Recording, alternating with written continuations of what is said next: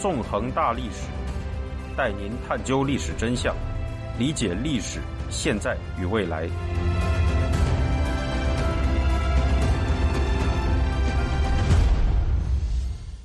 大家好，欢迎大家收听《纵横大历史》，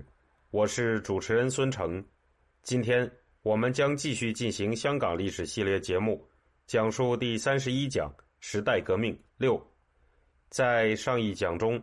我们讲述了二零一九年十一月上半个月香港反送中抗争的情形。在二零一九年十一月，反送中运动进入了最为血腥、残酷的一个月。在这个月的开头，二十二岁的青年抗争者周子乐在冲突中死去。在这个月的中旬，警方在西湾河发射实弹，枪击了年轻的抗争者周伯君。从十一月十一日开始，香港民众展开了连续多日的罢工、罢课、罢市活动，香港中文大学也随之成为了风暴的中心。十一月十二日，港中大的抗争者。击退了全副武装的警察对二号桥的猛烈进攻，而他们之所以能取得这样一场胜利，是与香港各地民众遍地开花式的抗争分不开的。在港中大的抗争者于十一月十五日主动撤离校园后，冲突的焦点转向了位于九龙市区的香港理工大学。十一月十六日，抗争者在理大周围的街道上与警察展开了冲突。到十一月十七日，团团包围理大的警察开始直接攻打理大，反送中运动最为惨烈的一夜就这样到来了。守护理大的抗争者有上千人，他们装备着燃烧瓶、运动用弓箭以及自制的简易投石机。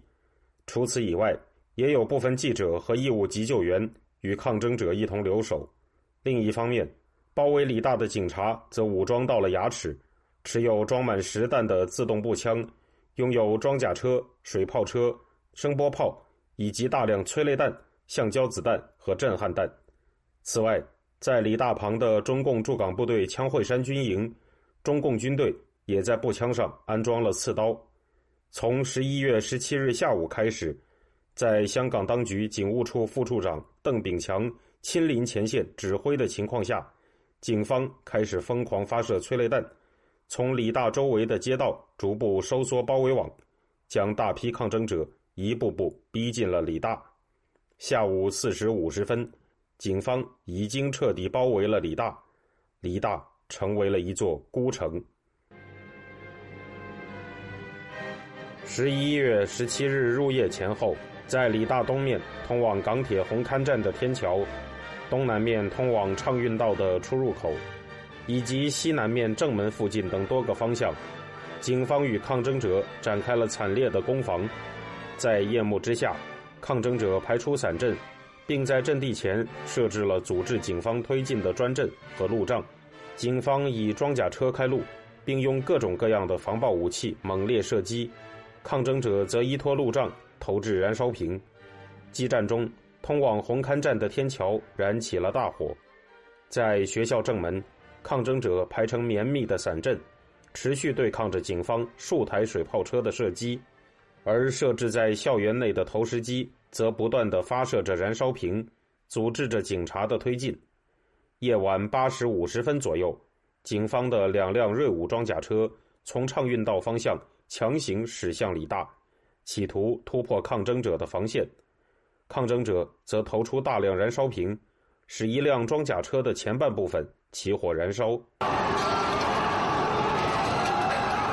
两辆装甲车随后狼狈退去。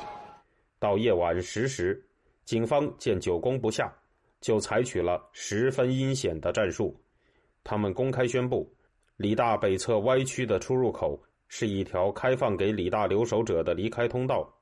然而，当有人从这里离开时，早已布下伏兵的警方却发射了震撼弹，并将不少人拘捕。警方这样违背了基本道德的操作，在明确无疑的传递着一个信号：他们不会将任何人放出李大，不会放过任何一个参加这场抗争的人。在这样的情况下，除了战斗到底外，防守李大的人们已经没有任何退路了。激烈的攻防战一直持续到了十一月十八日的凌晨时分，在抗争者中有多达四十人因为遭到水炮射击而出现了失温症状。到清晨五时三十分，警方的速龙小队突破了抗争者在正门的防线，一度攻进了抗争者设在校园内的医疗避难所，带走了多人，并在现场留下了大片血迹。在这个过程中，李大正门化作了一片连绵的火海，在火海之中，不时传出抗争者的惨叫声。这惨烈的景象，用最直观的方式。展示了地狱的真实样貌。通过媒体的镜头，这场大火的样子被迅速传遍了全世界。对于香港人和全世界一切热爱自由的人来说，二零一九年十一月十八日李大正门的大火都具有着极其重要的意义。它是反送中抗争最为惨烈的镜头之一，展示了当局的残酷野蛮。民众的英勇献身，它成为了一个挥之不去的符号，在提醒人们永远铭记这一时刻以及这一场惨烈的抗争，并将在此后的日子里不断鞭策香港人以及热爱自由的人们为香港的自由与尊严而战。听众朋友，您现在收听的是自由亚洲电台纵横大历史栏目。我是主持人孙成。最终，在示威者用燃烧瓶还击、点燃多处火焰的情况下，速龙小队败退而去。黎明时分，经历了一夜激战的理大校园一片狼藉，到处是被大火熏黑的痕迹。经过惨烈的夜战，抗争者中有大批人员受伤，大量医护人员则已经被捕，导致伤者。无法得到有效的救治。在十一月十八日白天，抗争者一次又一次从李大冲出，试图突破警方的包围圈，却被结成严密阵势的警察一次次逼回。在这个过程中，不少人被警方逮捕，并被押上了停在附近完全封闭的列车上运走。有警察向记者表示：“只要在李大范围内的人。”都会被控告暴动罪。到十一月十八日入夜之后，一条逃生通道一度出现了，在理大北侧的 Z 区人行天桥下，一批市民自发骑着电单车聚集起来接应抗争者。在当天晚上，有近百人通过从天桥上的油绳降到路面，再坐上电单车的方式成功突围逃生。然而，警方很快就发现了这个包围圈上的漏洞。对这一带进行了封堵，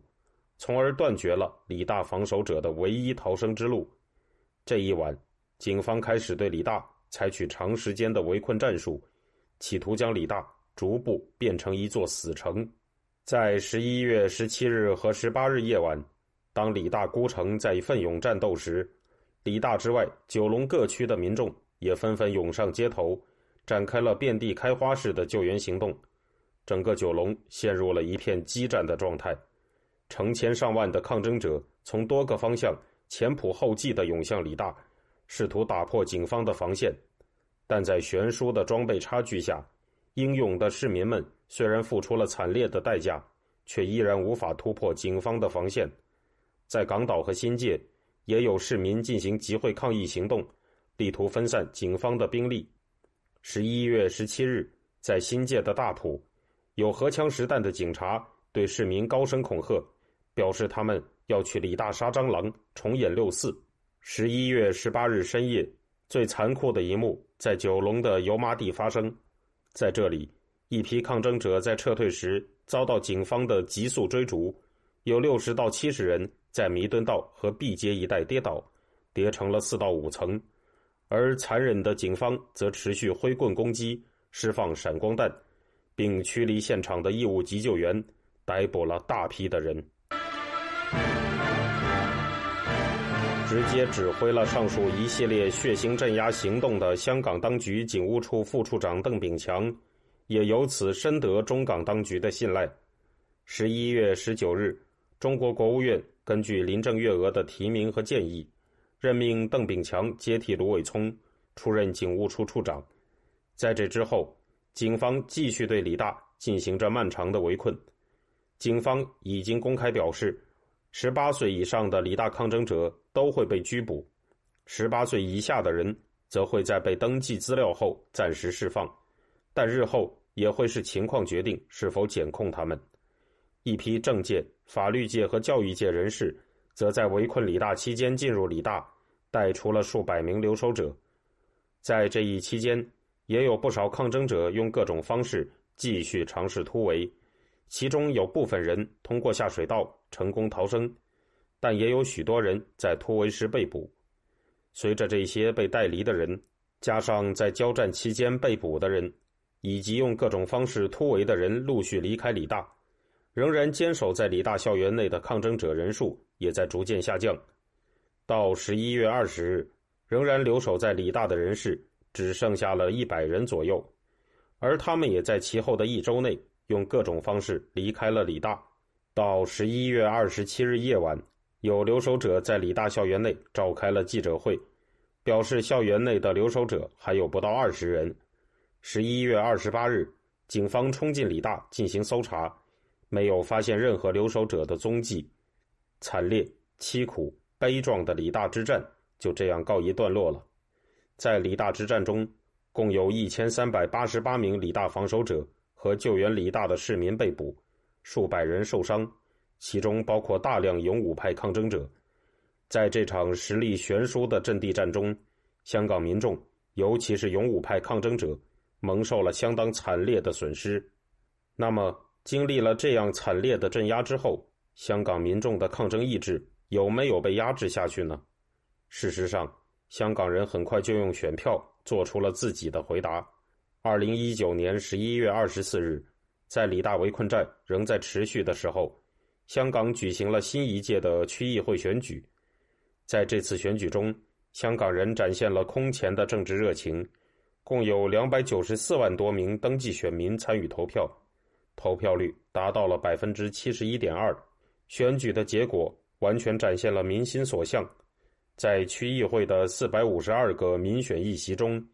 民主派和本土派拿下了三百八十八个席位，占全部席位的百分之八十六。亲当局的建制派则仅仅拿到了五十九个席位，遭遇了前所未有的惨败。尽管自反送中运动爆发以来，中港当局就开足宣传机器的马力。试图将抗争者抹黑成暴徒，将肆意行凶、残酷镇压民众的警察说成是社会秩序维护者，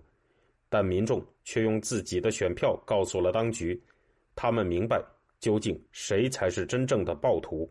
李大之战的惨烈震惊了整个国际社会，香港民众由此表现出的英勇抗争精神，也感动了全世界的人们。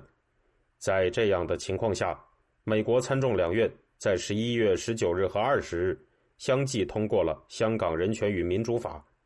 十一月二十七日，时任美国总统的特朗普签署了这份法案，从而使法案正式生效。《香港人权与民主法》是一部美国联邦法律，要求美国政府对侵犯人权的中港官员实施制裁，并每年进行一次审查，以确定香港政治地位的变动。是否构成美国修改与香港贸易关系的理由？这部法案的推出，无疑象征着国际社会对香港人强有力的援助。至此，反送中运动最为惨烈的一个月份——二零一九年十一月，就在悲喜交加当中落下了帷幕。悲的一面是惨烈的李大之战带给人们的伤痛与愤恨；喜的一面，则是区议会选举清晰地展现出来的民意。以及国际社会对中港当局的制裁，在这样的背景下，多达三十八万人在十二月一日涌上九龙的街头，展开“勿忘初心”大游行，又一次填满了街道。在港岛的中环，则有民众进行了对美国表示感谢的游行。那么，下一步香港人将会何去何从呢？